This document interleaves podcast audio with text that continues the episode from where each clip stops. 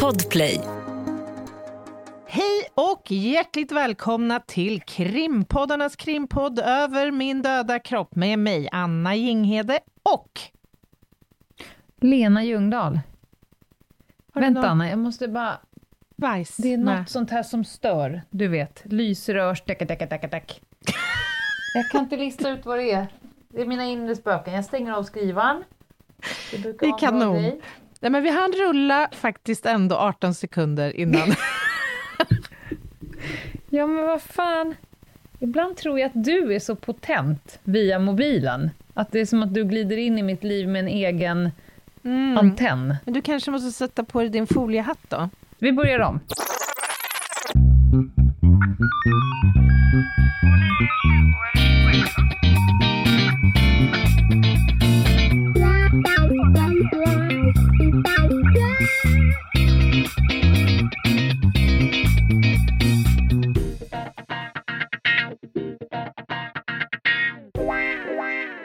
Hej och hjärtligt välkomna till krimpoddarnas krimpodd Över min döda kropp med mig, Anna Jinghede och Lena Ljungdahl.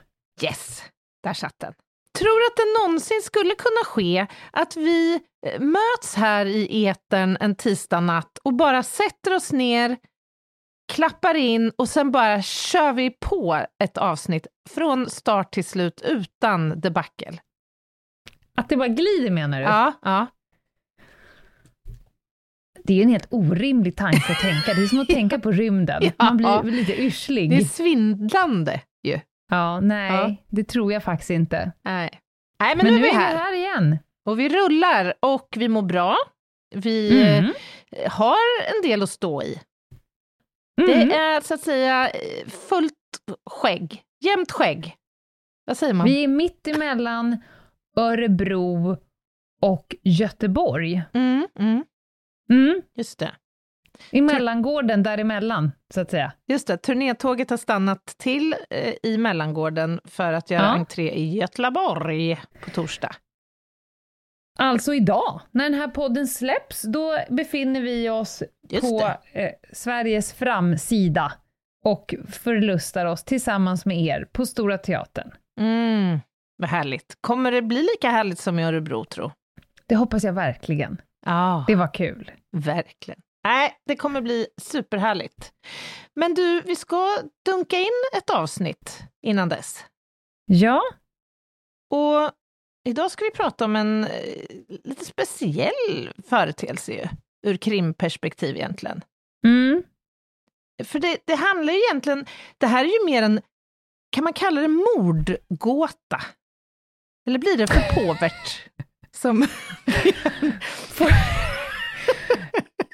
Eh, ja, men det kan man väl göra. Och framförallt så inbringar, eller det liksom inramar ett fenomen som är ganska intressant. Och det vi, det vi tassar runt nu, det är ju när kända, när väldigt, väldigt, väldigt kända människor dör, mm, då är det ju som att det liksom kommer en explosion av först sorg, mm, och sen så vaknar ju alla konspirationstekniker, som det Mm, heter. mm, mm. Och ja, vad har vi för exempel på det? Ja men alltså det finns ju åtskilliga. Eh, prinsessan Diana, tänker jag direkt Mm. på, Mm. som dog eh, 90, när var det, 97 va? I tunneln där i Minns sig. Ja, jo. Paris. Och eh, vilka har vi med Elvis? Det är väl ett bra exempel. Han är väl inte död? Nej, är, han det eller inte? Han ses ju titt som tätt i olika Ja. delar av världen. Han drev väldigt länge en färgaffär i Årsta centrum. Det är inte många som vet. Ja, Är det sant? ja. Nej, men en sån alltså- här järn och färghandel där man kunde köpa badrumsmatta och maskeringstejp. Ja. Nej, Mm. men, och- jag tänker så här att jag menar, det finns ju fler exempel. Michael Jackson har det väl varit en del kring, Whitney Houston och så vidare. Och jag Mm. tänker så att ja, jag kan köpa om det i något av de här fallen finns oklarheter kring vad som liksom har inträffat eller att det har varit form, tal om någon form av slarv i samband med utredningen, vilket lämnar öppet för möjligheten att konspirera, att, liksom att det byggs upp rykten och så vidare. Men är det inte anmärkningsvärt att det drar igång en sån enorm kraft många, många år efter den här personen har avlidit. Oavsett orsak. Jo, men är det inte också för att de, när de var vid liv, skapar så mycket känslor och åsikter? Ja. Och jag tror att det är det som liksom hänger kvar. Och sen är det väl väldigt många människor som helt enkelt vill väldigt gärna att de ska vara vid liv, eller att det kanske inte var exakt som man trodde. Det är så många som har så att säga en, en connection till mm. den här mm. personen. Det är saknaden liksom, som det mm, handlar om. Ja, man kanske. vill så gärna inte att det ska vara sant, så att man fiskar och greppar i liksom halmstrån för att få täckning, för att det kanske faktiskt inte har hänt. Dels det, och sen så är det så här, om en människa är väldigt färgstark, väldigt känd och har gjort väldigt mycket avtryck, så kanske inte Homo sapiens heller vill köpa att ett slut kan vara så banalt och enkelt. Mm. Att, det måste, att även slutet behöver vara sensationellt. Det kan inte bara vara så att en person blir sjuk och dör, tar livet av sig, eller tar en överdos. Intressant. Det är nästan en spaning du har här. Ljungdahl. är något på spåren? Ja, det här tyckte jag var spännande. Jag tror fan du kan ha något där alltså. Att det är ja, liksom sen, sensation, sensationella människor i livet, så att säga. Det, det liksom mm. Man vill eh, vad ska man säga, komplettera bilden av den personen, även mm. som död på något sätt. Mm. Kanske. Gå ut med en bang. På ja, något just det. Mytomspunnet sätt. Ja, men exakt. Och det dödsfall vi ska prata om idag, för vi vet ju faktiskt inte om det var fråga om ett mord, eller ett självmord, Nej. eller kanske rent utav ett, ett olycksfall i det här fallet.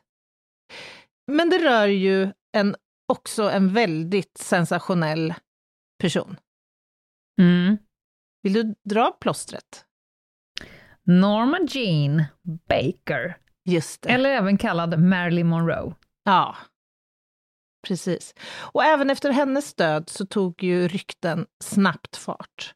Hon dog ju den 5 augusti 1962. Eller rättare sagt, det var väl det datumet som hamnade på hennes dödsattest. Man vet ju faktiskt inte exakt när hon dog. Nej, jag tror inte hon kan det... ha dött den fjärde också. Just det. Vi kommer ju mm. återkomma till det. Men officiellt så sattes dödsdatumet till den 5 augusti 1962.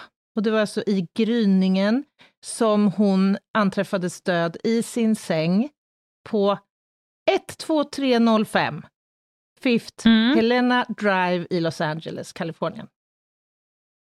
Och när det här skedde så var det ju i en period i hennes liv då hon lyste klart på Hollywoods himlavalv får man väl säga. Hon var rätt stor. Undrar hur många det är på planeten som inte har någon jävla aning om vem, vem, Marilyn Monroe är, trots att hon dog för ganska länge sedan. Hon mm. var ju mm. bara 36 år när hon dog. Men det känns ju som att hon har funnits för evigt och ganska nyligen också. De allra ja, flesta vet faktiskt. ju vem hon är. Jag, jag roade mig faktiskt med att fråga min son om han visste vem det var. Och det visste han inte mm. till namnet. Men när jag visade en bild på henne så kände han igen henne. Mm. Stod hon på ett sånt här, äh, äh, när någonting blåste? Ja, ja, exakt. Snett underifrån. Så sjukt, ja. Småbyxan kände han igen. ja, nej men det är så olika det där. Ja, men det kanske är den bilden som cirkulerar mest i TikTok. Så kan det också vara. I TikTok också. Ja. Nej, men alltså ska vi, ska vi först kanske reda ut lite grann vem hon var?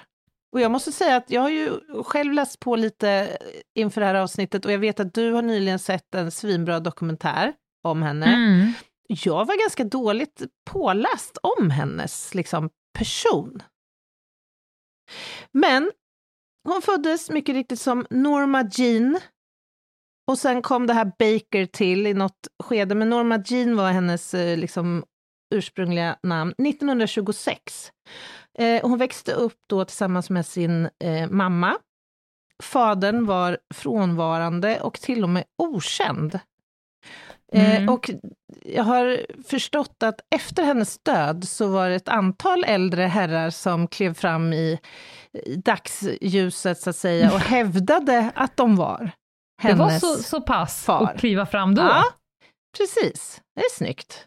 Helt otroligt. Men du sa växte upp med sin mamma. Det görs ju ganska klart i den här dokumentären. Mamman blev ju också intagen på mentalsjukhus. Jag tror att de räknade upp att hon hade bott på tio, Mm. minst tio olika fosterhem.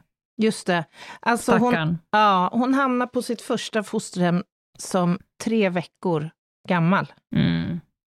Det är tufft. Och hon flyttades runt, precis som du sa, på olika fosterhem och barnhem under liksom större delen av sin, sin eh, uppväxt. Modern var filmklippare till yrket, men hon var inte vid psykiskt god hälsa. Och hon blev under eh, Marilyns, eller Normas då, uppväxt allt sämre, kan man säga. Och till slut så togs hon in på mentalsjukhus, helt enkelt. Mm. Och det sägs då att Marilyn eh, Monroe skulle ha, själv ha varit väldigt, väldigt orolig under sin uppväxt, att gå samma liksom, öde till mötes. Att hon också skulle utveckla liknande problem.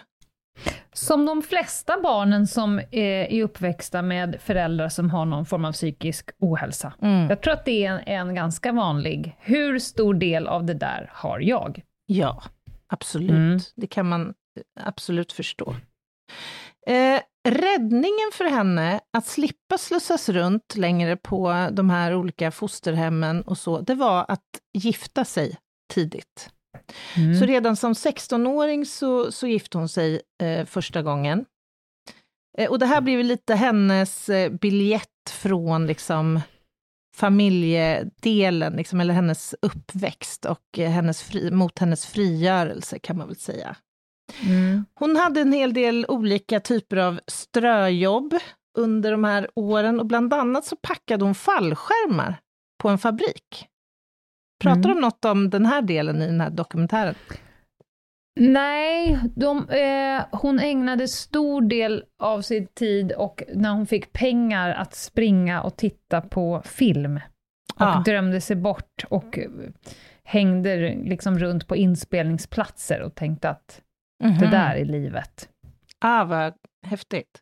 Mm. För det här är ju alltså, nu är vi ju inne på 40-tal.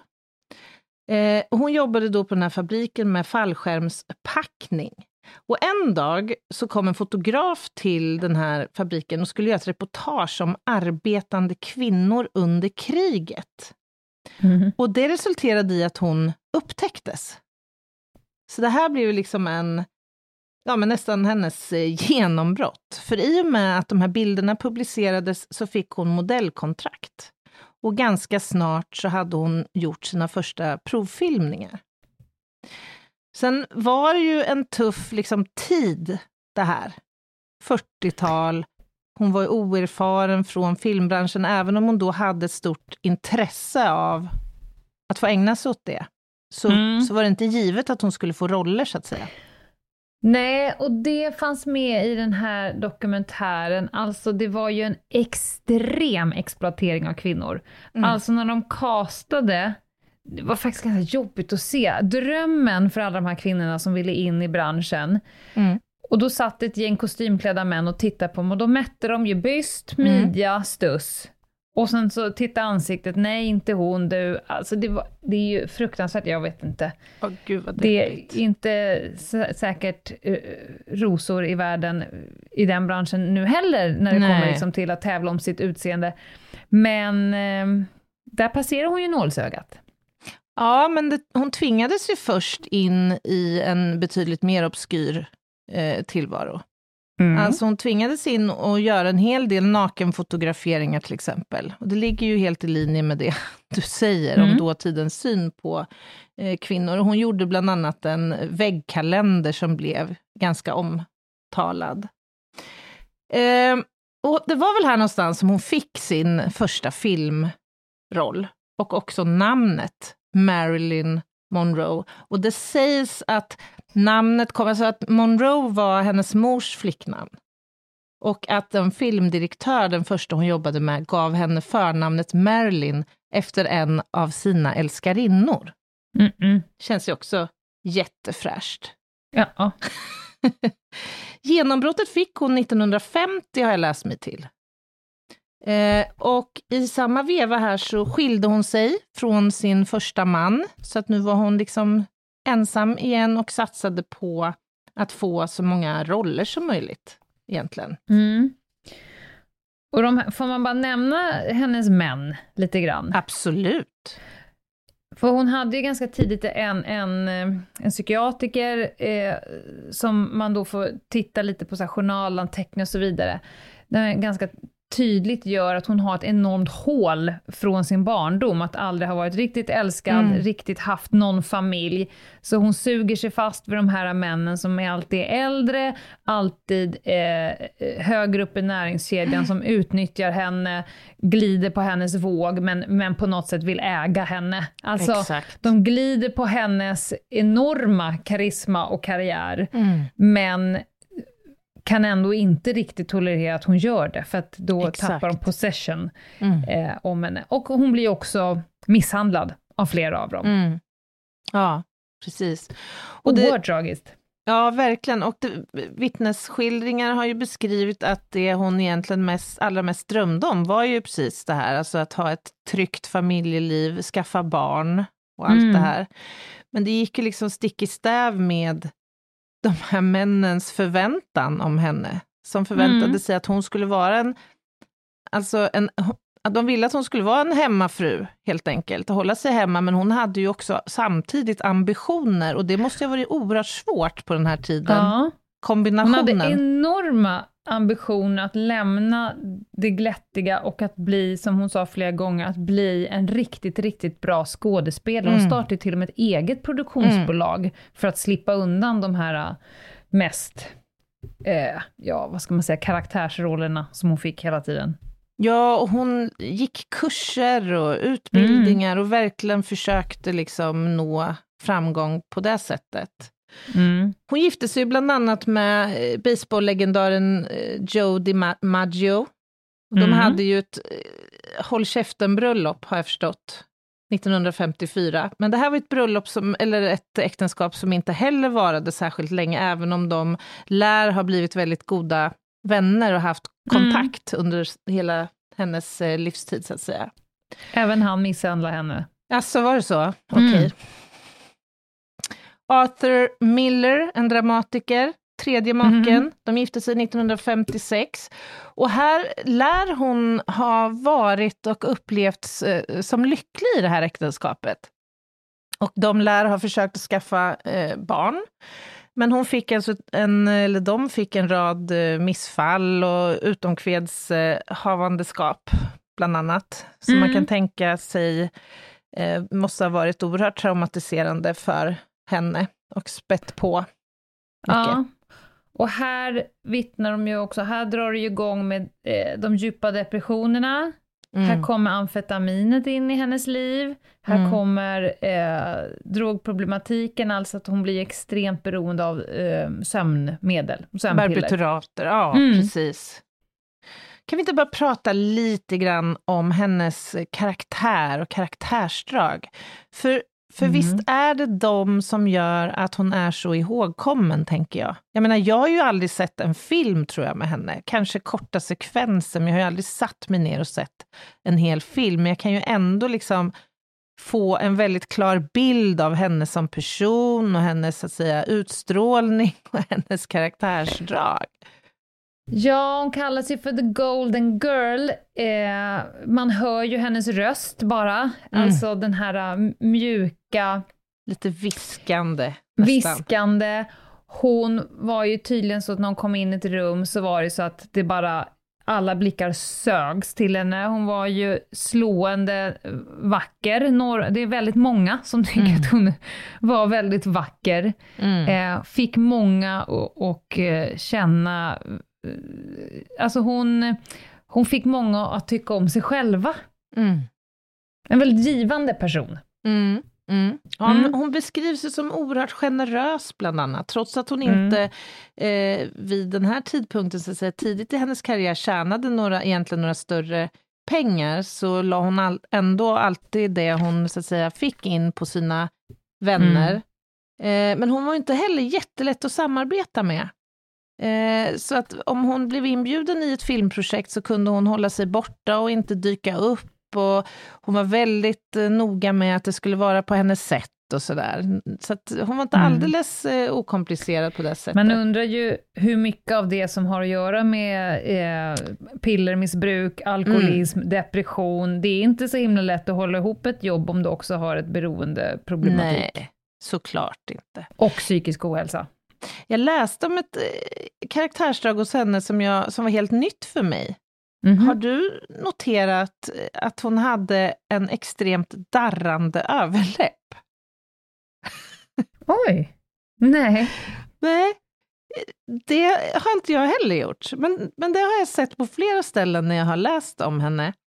Och det skulle ha att göra med att hon hade en för kort överläpp. Vilket gjorde att hon liksom fick anstränga sig för att liksom slappna av i den, så att inte tandköttet skulle synas så mycket när hon talade och log och sådär. Så att eh, hon fick som något litet liksom, kramp på något sätt. Det blev Nämen. liksom ansträngande för henne att hela tiden tänka på den här överläppen. Så att tydligen så var den ofta i darr.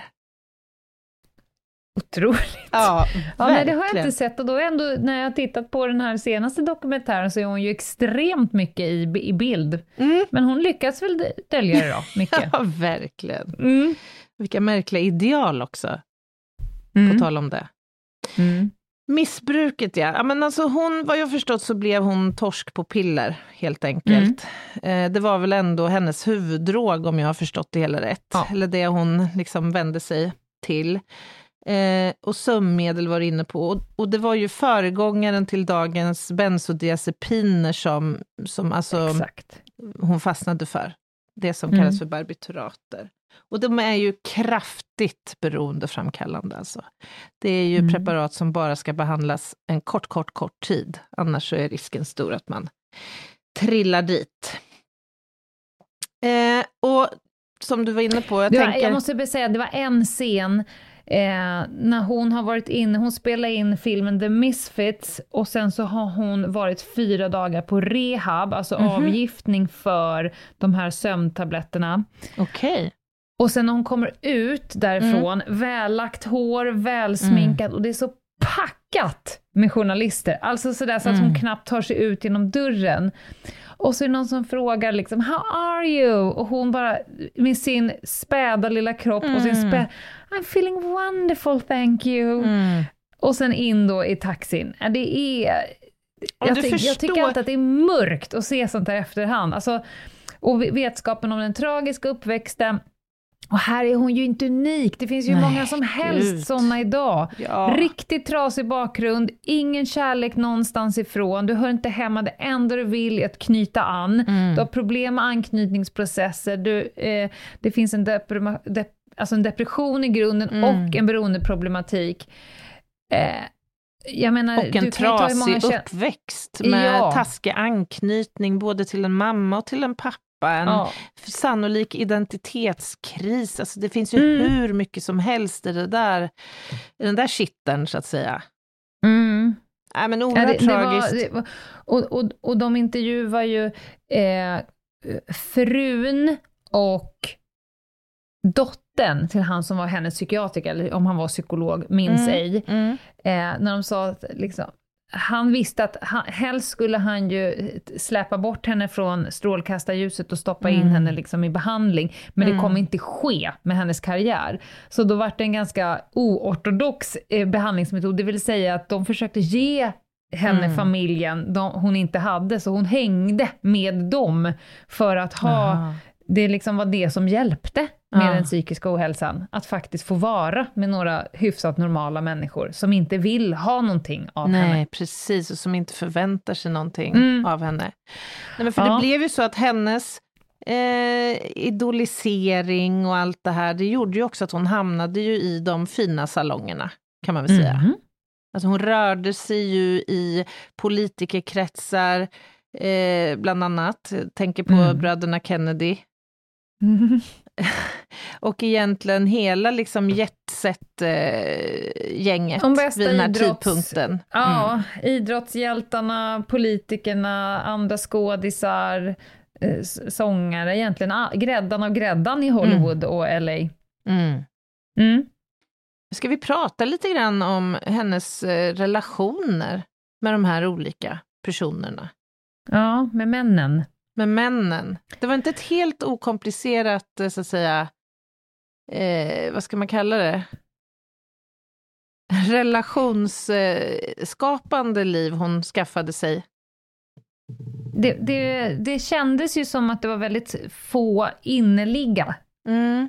och kärleksfulla Mm. relationer, utan Mm. det fanns alltid, för, kanske också från båda håll, en, en dold agenda Ja. eller att man täpper till någons eh, hål med Mm. någonting. Och hål kan ju täppas till med, med droger, Mm. eh, alkohol, relationer, sex, spel och så Mm. vidare. Det är inga nyheter. Det gör folk i, all, alla, i alla tider har man försökt täppa till själsliga hål med snabba endorfin och dopaminpåslag på olika sätt. Ja, man kan väl inte heller utesluta att det var en strategi från hennes sida. Alltså att det fanns en, en symbiotisk, så att säga, Ja. en symbiotisk urs, utgångspunkt. Alltså att hon också kunde få nya kontrakt och nya jobb genom att vistas i de här miljöerna. Men det måste ha kostat på. Mm. Men två av dem som hon hängde med på ett ganska dysfunktionellt sätt, det var ju John F Kennedy och Mm. Robert Kennedy, som i princip delade på henne. Mm. Mm. Det är ju lite märkligt. Det är så oerhört märkligt och så oerhört äckligt. Ja, men också eh, red, i det så kan man ändå förstå hennes enorma dragningskraft. För att Mm. de måste rimligtvis ha gjort någon form av riskanalys. Att kan det här det kan säkert hjälpa oss att synas med den här filmstjärnan, Mm. men riskanalysen att båda ha en relation med henne var för sig och tillsammans måste ju ha funnits med i en kalkyl att det inte är toppen för Nej. Vita huset om det kommer fram. Och ändå väljer man att hålla på med det. Vi pratar också Helt mitt i obegripligt. kalla kriget. Mm. Hon umgicks ju också, om vi tänker hennes andra män, eh, om det var han Miller, alltså eh, kommunister. Mm. Hon gled över hela skalan och samtidigt eh, bröderna Kennedy. Det Och maffiabossar.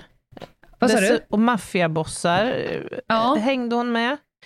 Hoffa? Eh, Hoffa till exempel. Alltså hon rörde sig ju i ett ganska stort eh, spann Mm. av miljöer. Och jag menar båda bröderna var väl gifta vid den här tidpunkten. Mm. JFK hade ju en first eh, lady, så att säga. Mm. Bobby är lite osäker på, men jag tror han var gift. Ja, jag vet inte heller. Men, eh, och, och de, eh, de var ju hemma hos henne Ja. rätt mycket.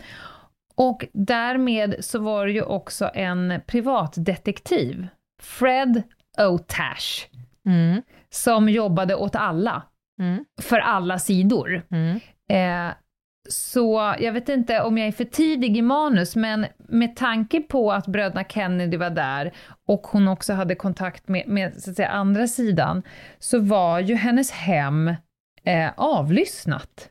Mm. Mm. Det låg alltså buggningsutrustning under mattan, i kristallkronorna, i kandelabrarna, där man kunde då höra hennes samtal med till exempel eh, bröderna Kennedy, både Mm. när de var där och när de pratade Mm. i, per telefon.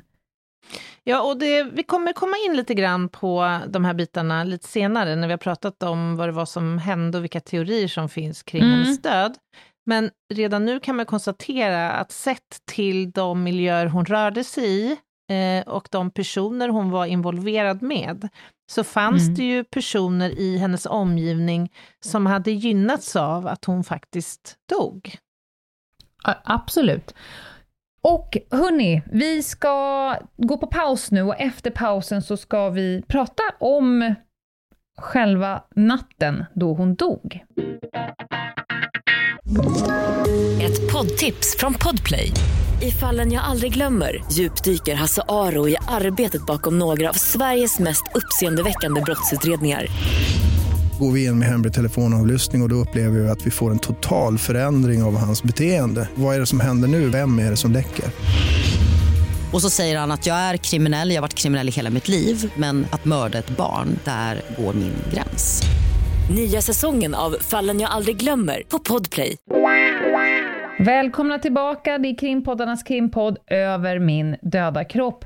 Eller idag faktiskt över Marilyn Monroes döda kropp. Det är mm. avsnitt 236 och vi ska nu prata om den där natten mellan 4 och 5 augusti 1962. Anna, hur dog hon? Ja, hur dog hon? Vad var det som hände egentligen? Vi nämnde ju det tidigare, att man har inte riktigt klarlagt exakt när hon dog, men Eh, det var som så att en polis som kom sen att få en ganska stor roll i utredningen eh, fick ett larm på söndagmorgonen den 5 augusti 04.25. Det var alltså polisen Jack Clemons som då fick order om att omedelbart bege sig hem till Marilyn Monroes hem. Mm. Och detta efter, eh, och det är ju då de första uppgifterna som framkommer då, som gör gällande att det är hennes städerska som har blivit orolig för eh, Marilyn Monroe, då hon har sett att det har lyst på hennes rum här under natten, eh, vilket hon reagerade på som avvikande. Hon borde så att säga sova då med lampan tänd. Så hon blir orolig helt enkelt och slår larm. Och när Clemmons mm. kommer till den här platsen, då finns både städerskan där, Marilyn Monroes psykiatriker finns där och hennes eh, privatläkare, en allmänläkare som bodde alldeles i, i närheten. Eh, och Marilyn själv då, hon låg i sin säng, naken. Och sen sägs det att telefonen skulle ha legat bredvid henne, liksom en tom burk med Nembutal, alltså sömnmedel. Sömnmedel. Mm. Eh, och det här rapporterades eh, initialt och officiellt som ett eh, olycksfall, men det man egentligen menade var att det var ett självmord. Mm. Men hon skulle ju nu då obduceras så att man skulle få utreda en del omständigheter kring det här. Men den här polisen, det han först, allra först reagerar på, det är att städerskan ändrade sin uppgift om eh, när hon egentligen eh, hade slagit larm, eller rättare sagt när hon egentligen hade upptäckt det här, eller fattat eh, misstanke om att Marilyn var avliden, eller att det hade hänt henne någonting. För att det var nämligen så att hon först hade sagt att hon hade slagit larm redan halv ett på natten. Eh, efter att då har fattat eh, misstanke om att något inte stod rätt till. Men sen ändrade hon sig och sa att nej, det var först tidigare på, eller senare på natten, eller tidigare på morgonen, rättare sagt, som hon mm. verkligen, eh, det här verkligen skulle ha skett.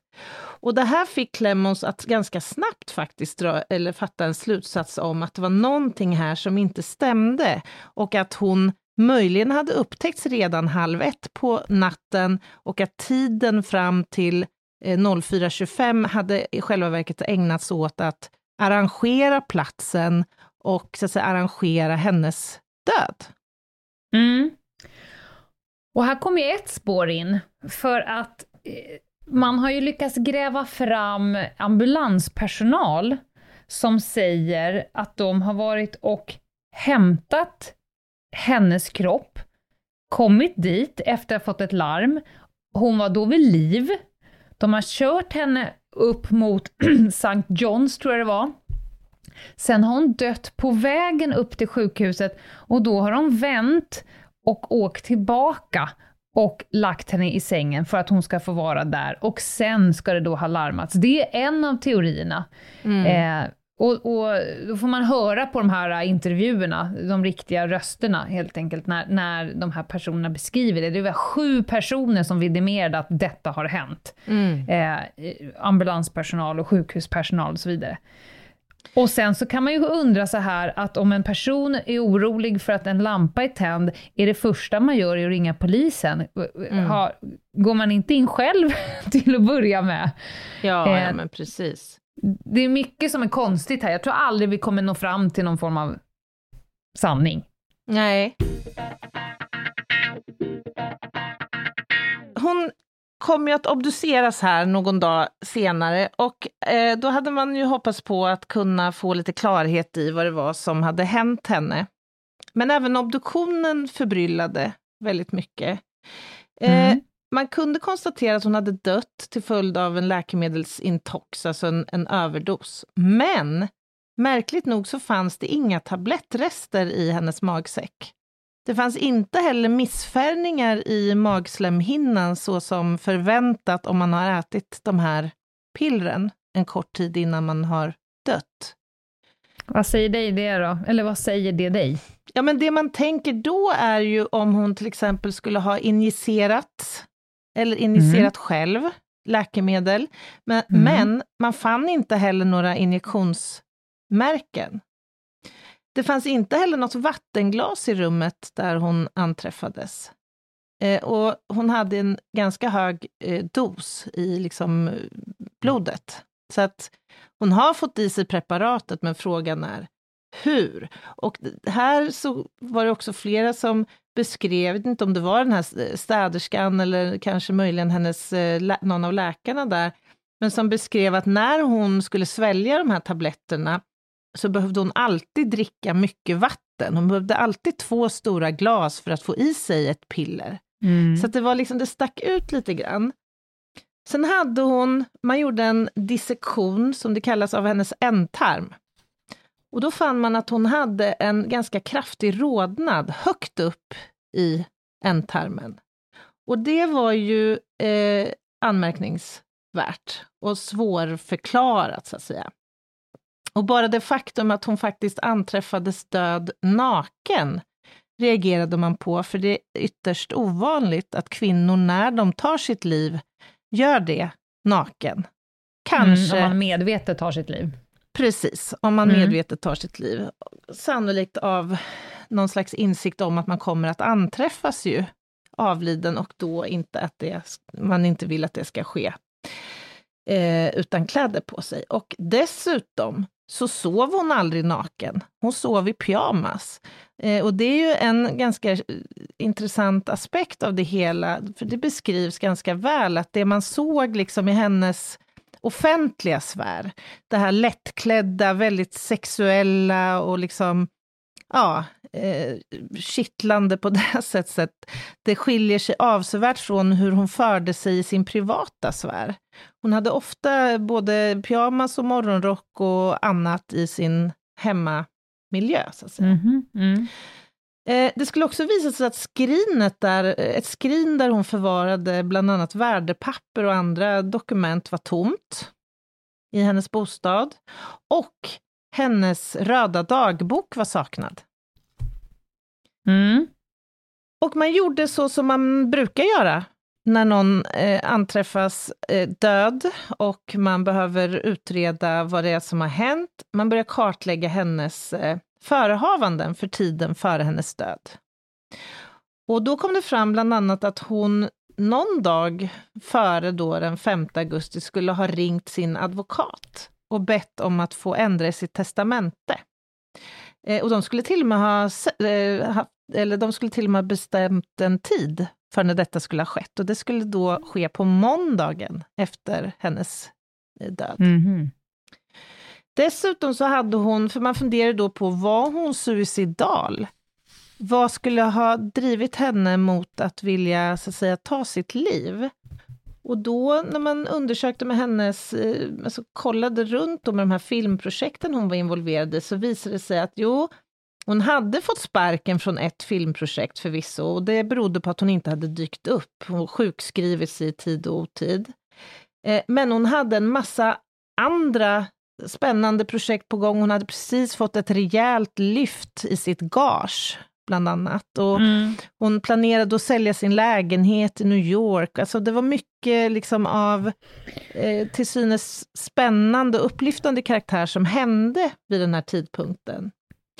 En sak eh, talar ju för eh, suicid, och det var ju att kvällen innan, den fjärde, så kom ju Rob, Robert Kennedy till hennes hem. Mm. och i princip gjorde slut med henne för båda brorsornas räkning. Att vi kommer inte ha någon mer kontakt med varandra. Och det eh, vittnar ju väldigt många människor om att det sårade henne rejält. Hon blev liksom riktigt ledsen över att återigen en anknytning löses upp. Och det mm. har mm. ju i historien skickat ganska många människor över kanten. Verkligen. Sorg. Verkligen. Och under den här tidpunkten, runt de här dagarna, det var också då hon framförde den här klassiska versionen av Happy birthday yes. på Madison Square Garden. Eh, och, eh, men frågan är liksom, var hon deprimerad här och vad, vad kunde förklara att hon skulle ha fattat det här beslutet? Eh, och för övrigt, det här, hennes performance där var ju lite så, om man kan läsa lite mellan raderna, jag vet inte om det är jag som drar för stora slutsatser av det, men det skapade en obekväm situation för presidenten. Hennes mm. Eh, framförande av gratulationshälsningen eh, till honom. För att hon var Jag tror att du också... ligger rätt, för teorin i dokumentären är ju att nu börjar det bli too close med ja. hennes koppling till bröderna Kennedy och hon är också kopplad till eh, andra. Så att det, var, att det skulle vara en katalysator till mm. att de säger vi kan inte ha mer kontakt. Mm. Mm. Ja, exakt. Så det, det är nog ingen konstig teori. Nej, Nej det kanske inte är det. Eh, men trots då att den här, det här dödsfallet ansågs vara, utåt sett i alla fall, självmord, så är det ju en rad olika teorier som har presenterats. Vi har ju varit inne och touchat några av de här. Mm. Eh, och som då antingen tyder på att hon faktiskt har mördats, eller oavsiktligt överdoserats, eller så att säga eh, själv tagit eh, preparat men fått hjälp så att, säga, att få i sig mer och därmed mördats. Mm. Så det kan vara en kombination av eh, flera saker. Och en sak eh, står väl ganska klar, oavsett själva dödssättet, Mm. så har ju efteråt städats. Man hittar inte de här eh, buggningsutrustningarna. Någon har varit där och hämtat grejerna från mattan, mm. kandelabern, alla de här inspelningsgrejerna. Dagboken var borta. Mm. Mm. Någon, försöker ju, någon har ju framgångsrikt plockat undan kopplingar till olika personer i efterhand, oavsett själva dödssättet. Ja, och än mer anmärkningsvärt tycker jag, för du var ju inne på det, att man gjorde ju faktiskt, man, till följd av alla de här teorierna så öppnade man ju upp en ny utredning 1982. Och då mm. visade det sig att av den 570 sidor långa förundersökningen så återstod bara 54 sidor 20 år senare, vilket ju är lite anmärkningsvärt. Och ungefär samtidigt här i början på 80-talet så var det ju en författare och en journalist som gjorde ett jäkla gräv på det här. Jag vet inte om ja. han omnämns i dokumentären, men han pratade och djupintervjuade 650 personer. Ja, det är, det är hela det, han, det är den dokumentären det handlar om. Det är ah, honom. Okay. Ah, det är fattar. alla de här banden man får lyssna på, alla hans intervjuer med alla de här. Det är han som intervjuar mm. ambulanspersoner och så vidare. Och jag vill också säga det så att det framgår lite varför det kan eventuellt tystas. Robert Kennedy var ju översta chefen över FBI. Alltså han var ju justitieledet.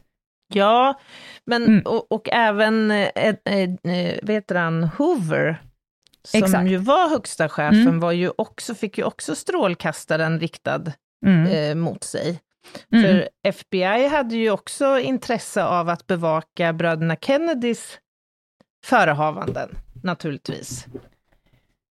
Men, men, men den här personen som du pratar om, det är ju han, nu ska jag, nu har vi pratat om dok dokumentären så många gånger, så jag ska säga vad den heter. The Mystery of Marilyn Monroe, The Unheard Tapes. Och de här Unheard Tapesen är ju då bland annat den här grävande eh, journalistens samtal. Han har ju helt enkelt gått från start och bakspårat och pratat med exakt alla mm. människor som har haft att göra med henne. Eh, och även de här människorna som har varit privatdetektiver och som har buggat hennes hus. Mm. Deras eh, intervjuer får man ju lyssna på, det är det som är spännande. Ja, verkligen. Verkligen. Mm. Men han kör ju ganska mycket på spåret Bobby Kennedy och hans roll i det här. Det gör han. Mm. Han lyckas ju klarlägga att han mycket riktigt besökte henne dagen innan, den fjärde, och det, var, det bevittnades av en granne som såg honom lämna. Eh, och mm. den här grannen ska tydligen ha varit ganska eh, trovärdig.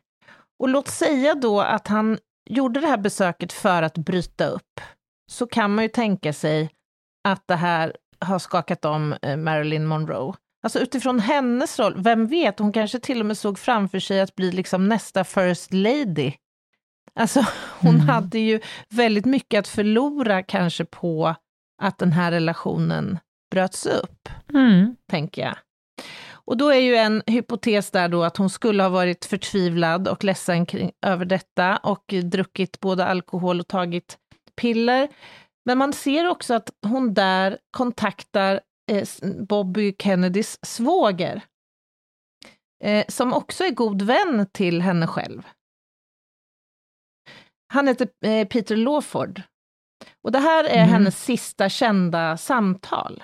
Och när man pratade med honom då, så uppger han att han skulle ha sagt till henne att hon får inte göra något dumt nu och framför allt så skulle hon inte lämna några brev eller skriva någonting efter sig.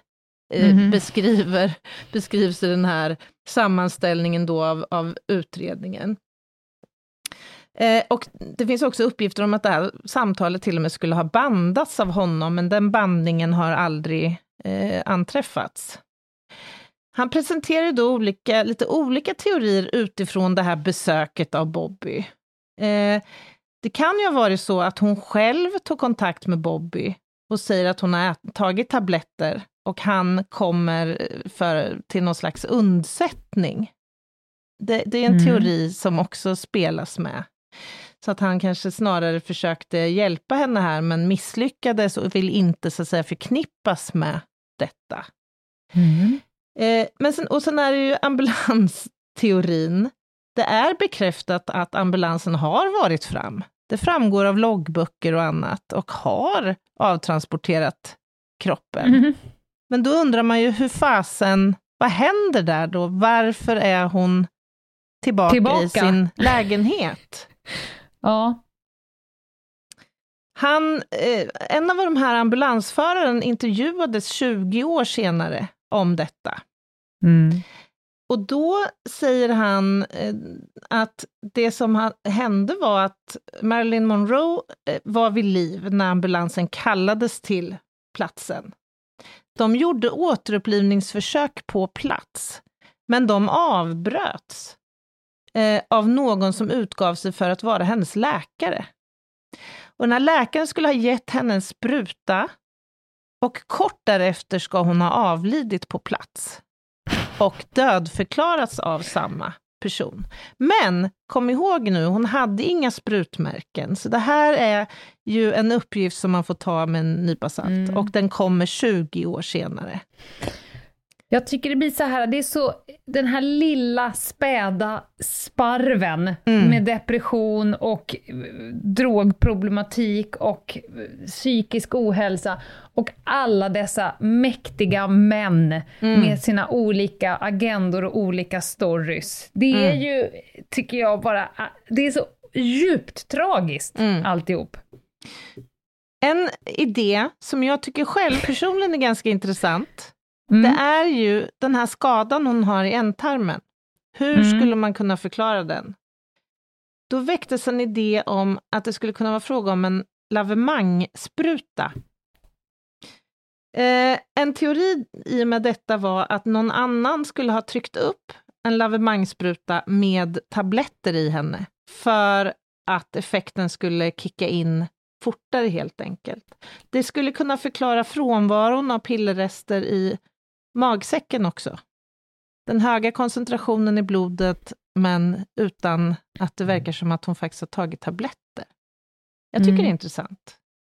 Ja, och en massa ytterligare teorier. Det, här, alltså det vi hinner avhandla här, det är liksom en bråkdel av de olika spår som man har eh, utrett. Man har ju funderat Ja, på... den här grävande journalisten, han tänkte lägga tre veckor, eh, två veckor tror jag han tänkte lägga på det, och han höll på i tre år, ja, för att få koll på alla spår. ja. Det släpptes en bok för bara något år sedan, eh, för övrigt. Så det här är ju fortfarande något som engagerar väldigt många människor. Och där presenterades ännu en teori, och där pekas Bobby ut som, som mördare, alltså Bobby Kennedy. Eh, och de var ju inne på att när han besöker henne, dagen innan då hon dödförklaras, så att säga, så ska han ha krävt att hon lämnade ifrån sig sin röda dagbok. Eh, och hans modus skulle ha varit att han där och då har blandat henne en drink med eh, läkemedel i, som hon ska ha Mhm. skälpt i sig och sen senare avlidit av. Ja, äh, det finns mycket att säga om detta. Eh, jag skulle vilja säga något, för jag har faktiskt googlat runt och letat efter brottsplatsbilderna. Mhm. Tycker jag Och? var väldigt intressant, faktiskt. Alltså det är någonting med eh, de här bilderna, alltså det finns ju till och med bilder när hon ligger i sin säng, Mm. avliden. Hon ligger ju på mage, till synes naken, med ett tunt liksom satin Eh, lakan typ över sig. Alltså hela, hela hennes så att säga, appearance förefaller för mig inte... Alltså det är för snyggt. Det, alltså känslan att det, det är liksom stageat eller jag vet inte, det, det är bara någonting i det där som, som sticker ut. Men det jag också noterar är att på hennes sängbord så står det inte en pillerburk som det pratas om, det är alltså åtta, tio pillerburkar.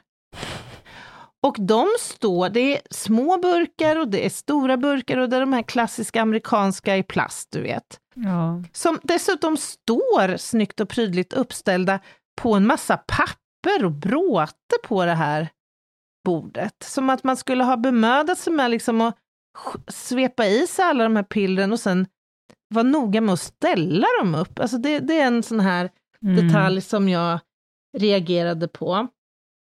Eh, och inget avskedsbrev anträffat.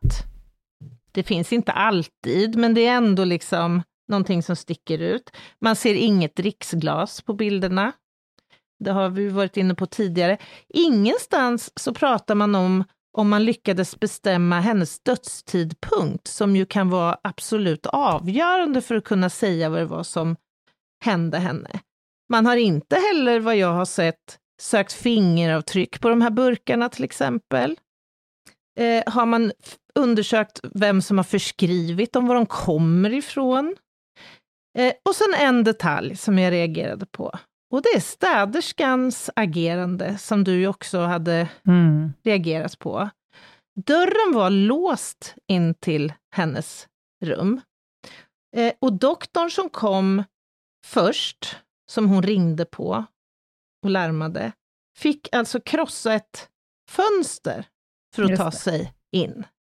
Så det innebär ju att om någon har mördat henne, så blir, då måste den personen också ha lämnat rummet genom ett fönster rätt ut på gatan. För man måste ju ha Ja. låst dörren inifrån. Och sen runt det här fönstret hade man ju velat söka spår. Både fingeravtryck och fiber och en massa annat gött, göttigt. Det låter som att du skulle vilja spola tillbaka klockan och göra en ordentlig jävla brottsplatsundersökning. Det är kanske är de papperna som är borta också. Ja, det känns inte som att man gjorde det. Det är i alla fall inget som har kommunicerats. Så det känns som en stor brist i det stora hela. Och vi, det är ju dags att runda av det här, men kan, inte bara få, kan vi inte bara kommentera att det är ju lite intressant att Marilyn Monroe eh, dog ju oerhört tragiskt oavsett vad det var som hände. Men i princip samtliga dessa män som vi också har berört här nu, mm. Jimmy Hoffa, Bobby Kennedy, JFK och så vidare, de dog ju också en ganska kort tid senare. JFK sköts till döds 63 i Dallas. Mm. Eh, Bobby Kennedy sköts också ihjäl några år senare, 68. Jimmy Hoffa försvann på 70-talet och har aldrig återfunnits. J. Edgar Hoover dog i samma veva. Alltså det är ju märkligt på något vis, är det inte det? Jag tänkte säga, nu har Jinghede satt på sig foliehatten också. Ja, men alltså. Nej, men det är det. Framförallt så är det märkligt för det går ju inte att prata med dem, inte ens på sin dödsbädd kan de få berätta, utan de är ju borta allihopa. Alla som sitter på, dem, på svaren är borta. Ja, och tror vi på slumpen i de här sammanhangen? Nej, det gör vi inte. Vad tror du hände Marilyn Monroe? Men jag tror inte... Jag tror att hon har blivit... Eh, fått hjälp på traven. Mm. Det tror jag. Jag, inte, jag skulle inte alls bli förvånad om det var... Eh, inte, kanske inte var någon av Kennedybröderna, men åtminstone att det var anledningen. Mm. Alltså kanske. Det, det vore förödande ju om detta skulle liksom, om deras relation så att säga skulle nå omvärlden såklart. Mm. Alltså den politiska karriären för både eh, John F och Bobby skulle ju vara mm. svårt, så att säga, bli svårt prövad då. Mm. Så att motiv Det finns typ fanns. typ en bild på dem tillsammans ja. som de visade där. Eh, så Precis. de har ju lyckats ändå. Undanröja ja. spår. Ja. ja. ja, intressant eh, ändå, tycker jag. Vi mm, kanske får verkligen. anledning att återkomma Tack, till det här caset. Men du, eh, Innan jag släpper fram dig för en veckans rövhatt, ska vi ta lite samhällsinfo? Det tycker jag. Vad ska vi säga då? Jo, vi kan säga att vi har ett Instagramkonto som heter Ljungdahl och Ginghede, eh, där vi nu försöker knuffa ut lite härliga bilder från vår Eriksgata i livepodderiets tjänst. Gud så fint! Ja men där finns det lite dokumentation om våra förehavande här ute on the roads så att säga. Vi, vi har hållit inne lite med själva bjusseriet, mest för att de som inte har varit på sin live-upplevelse eh, än ska få någonting viktigt spoilat. Mm. Men vi har desto mer i våra gömmor, så när sista livepodden har varit då i Umeå den 19, då kommer vi verkligen kunna kräma på framförallt jag har väl mest i, mina, mm. i min telefon. Då kommer vi eh, slösa. Eh, då kommer vi slösa. Eh, det är Göteborg på torsdag, idag alltså. Det är Stockholm på söndag och sen så avslutar vi alltihopa i Umeå eh, den 19. Mm, och i Umeå finns det fortfarande biljetter kvar. Ja, där finns det fortfarande biljetter. Får chansen så passa på. Det går också bra att mejla oss på hejjungdahl och ginghede.se. Men nu Lena, nu är det hög tid. Lenas rövhatt. Tackar, tackar. Ja, men veckans rövhatt och jag är lite splittrad den här veckan, för att jag har inte riktigt bestämt mig vem som är rövhatten i den situationen jag ska berätta. Mm -hmm. Jag åkte tåg hem Vadå, finns från... det konkurrens om, om eh, rövhatteriet? Ja, jag vet kanske inte om någon vill ha stafettpinnen. det, jag tror inte att någon kommer tävla om gunsten. Nej, jag fattar. Låt Men höra. det finns flera tänkbara, kanske en liten omröstning kommer jag göra med mig själv. Jo, jag åkte tåg hem från eh, Örebro och det brukar ju ge upphov till ganska många rövhattar av den mm. enkla att det finns människor på tåget. Men jag bevittnade två tjejer, jag skulle uppskatta att de är i 16-årsåldern kanske, mm -hmm. svårdefinierbar ålder. Mm. Eh, de ser ut som exakt andra, alla andra tjejer i den åldern. De har pyjamasbyxor, den ena hade pyjamasbyxor, den andra hade ljusa vida jeans, båda hade vita. Pyjamasbyxor? Ja, det är trendigt nu, Anna. Jaha. Gå runt i på stan. Okej. Okay. Båda hade vita Air Force One med korta sockor i, eh, varsin lite större stickad tröja, blont hår. Och mm. de satt på ett sånt där fyrsäte med ett bord framför sig. Och där började de lasta upp hela jävla badrummet. Hela beautyboxen? Alltså, det var som en resväska, skulle jag säga. Där började de packa upp och vi pratade liksom, de tog upp speglar som var ja, men så 30 gånger 30 centimeter som de ställde på bordet. Mm. Och så började de sminka sig. Mitt tåg gick 10.57. Mm. Mm. Då började de sminka sig. När vi kom fram till Stockholm, två timmar senare nästan, då var de precis klara.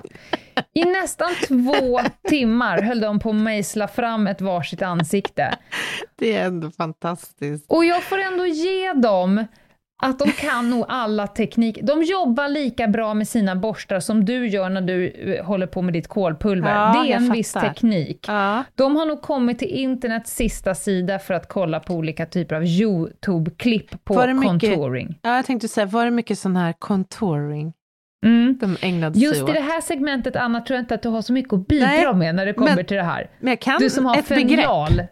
Ja, jo, jo, du kan slänga det med olika typer av ord, men det är ingen som kommer gå på det. De jobbar i alla fall och jag sitter och är så, jag kan inte, jag får ingenting gjort. Jag är så in i helvetes fascinerad och jag, ja, jag är tvungen att filma dem från alla håll och fota ja, dem för att spara. Och de håller på. Det är några saker jag vill hämta här. För det första så vill jag utse att de, de själva är rövhattar, därför att, uh -huh. ett, det är så mycket lukt. Aha. Alltså det ligger som en jävla Lützendimma mm. av glittrig jordgubbsspray från Victoria's Secret i hela vagnen. Så att mm. samtliga astmatiker fick ju åka direkt till Sankt Göran och lägga in sig själv med sån här... Så.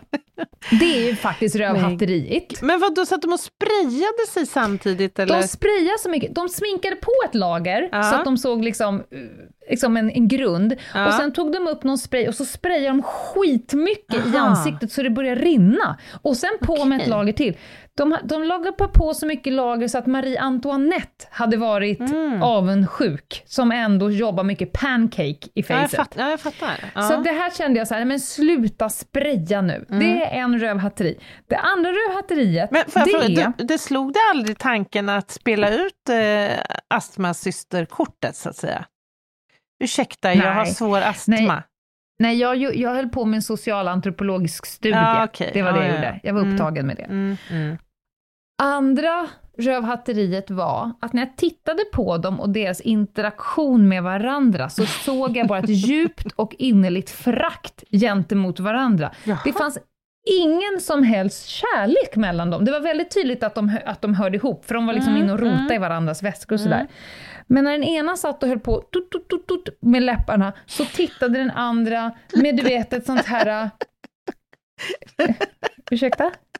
Ja, men det är ju så dumt allt det här bara. Ja, ja. då satt den andra och tittade så här med ett... Med en blick som bara var fylld av lite förakt och hat. Alltså, jag såg ingen vänskap, Nej. utan det var som att de var missundsamma för varandra, det. det de mejslade fram. Som att, jag vill inte att du ska bli snyggare Nej. än mig-minen. Lite kampkonkurrens liksom i Exakt. situationen. Vilket gjorde att jag blev också lite olycklig i mitt hjärta för ah. deras skull. Tänk om eh. det var så att de var på väg nu till Stockholm för att dejta en kille, så att säga, eller träffa en kille. Det kanske bara fanns, mm. så att mm. säga, om, om det, det, det fanns liksom en upp uppbyggd eh, konkurrenssituation där i grunden. Mm. Ja, ja, kanske. Eh, så att de, de höll på där nu i, i timmarna två och det var Lützendimman av jordgubbar och det var ett förakt mellan dem. Så på det sättet så hade det varit ganska lätt att föra upp dem uh. som de klockrena rövhattarna i den här situationen. Men så tänkte jag ett steg längre. Här sitter jag, en 45-årig kärring, mm. eh, trött och dan. Vad gjorde jag innan jag klev på tåget? Jag satte på mig mascara. Mm. Jag borstade mitt hår. Mm. Jag duschade då inte om jag kände mig själv väl, men jag satte på mig någon form av eh, kläddon för att vara tillfreds i, Mm. liksom, i publika miljöer. Jag har ju faktiskt också gjort det som enligt min kontext är en rimlig sak att göra. Nej, jag hade inte suttit och sminkat mig publikt. Men hade jag gjort det när jag var 16 och framförallt hade jag gjort det om jag var 16 år 2022? Ja, mest troligt Ja, men, så hade jag... alltså sminka sig på tåg, det gör jag nästan varje gång jag åker tåg. Det är Mm. inga konstigheter. Nej.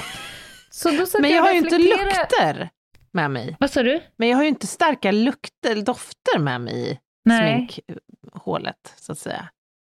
Ja, men då satt jag och, och, och funderade på, så här, kan det vara så att det kanske är i den här situationen, minus eh, sprayerna och minus att de verkar hata varandra, är det kanske jag som är rövhatten som sitter och liksom får någon form av affekt över det som pågår nu? Alltså kan de hålla på i fucking två timmar? Och så Mm. tänkte jag nästan så här, men vad ska de annars göra sina två timmar? Det är jättetråkigt att sitta på tåg. Det här är Mm. ett stort intresse de har. De skulle mest troligt kunna sminka vem som helst mycket bättre än vad jag själv gör. De är mer kunniga. Jag skulle kunna få, om jag hade istället sänkt mitt förakt hade jag nog kunnat lärt mig massa saker. Så här, Aha, spännande, och gör så där med sina ögonbryn. Just Det- det. Så att jag satt där och började säga, nej men det är nog jag som är Det är nog bara rövhatten gammern, tänkte du. Ja, och, sen kom jag då till nästa steg, som var så här, nej, jag tror nog fan att det är samhället jag är sur på. Vad är det som gör att två tjejer som går på ett tåg i Örebro ägnar två fucking timmar av sitt liv åt att mejsla fram, alltså de var så, nu låter jag gammal igen, men de var så fina när de klev på. Mm, mm. Och när de klev av så kunde jag inte urskilja ett enda ansiktsdrag i Mm. dem, eh, utan de såg ut som två du vet de här gamla klassiska sminkdockorna vi hade Mm. när vi var små, som vi eh, Ja. körde kräpptången i och sen Mm. såg de ut som Dr. Snuggles allihopa. Mm. Eh, de, såg, de såg ut som två 45-åriga kärringar när vi var framme. Mm. För att det var så himla mycket. Och då säger det här är ju, då pratade jag med min man när jag kom hem om det här. Och då sa han så här, nej men alltså de, och jag pratade också med min son om det.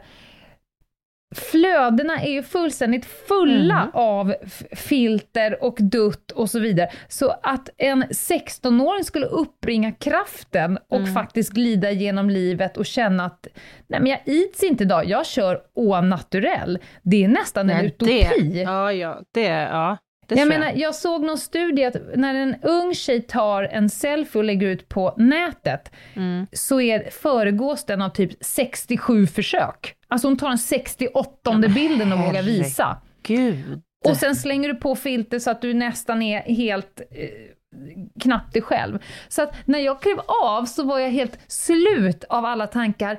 Ni rövhattar som håller på att spraya dessa spray i publika rum och så kom jag på, nej det är jag själv som är rövhatten, de har ju för fan ingen frontallob än, de fattar ju inte att folk får astma av den där sprayen.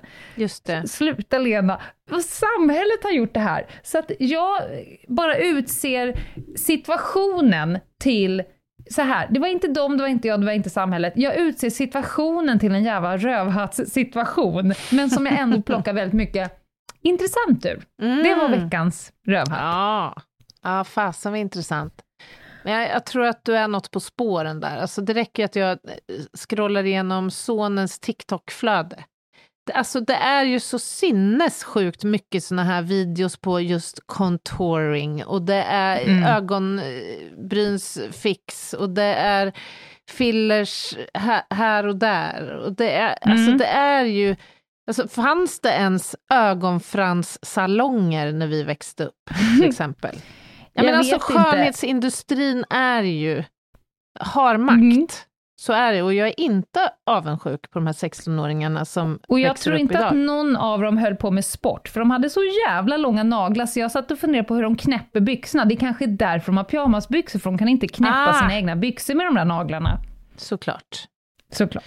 Ja, intressant Nåväl, spaning det var det. Ändå, Och får man säga. vi eh, hörs eh, inte på någon live i helgen, för vi är upptagna med eh, pre-livepodd eller post-livepodd. Men vi Mm. hörs på måndag Det allihopa. kommer vi att göra. Såklart. Ta hand om er tills dess. Bye! Bye!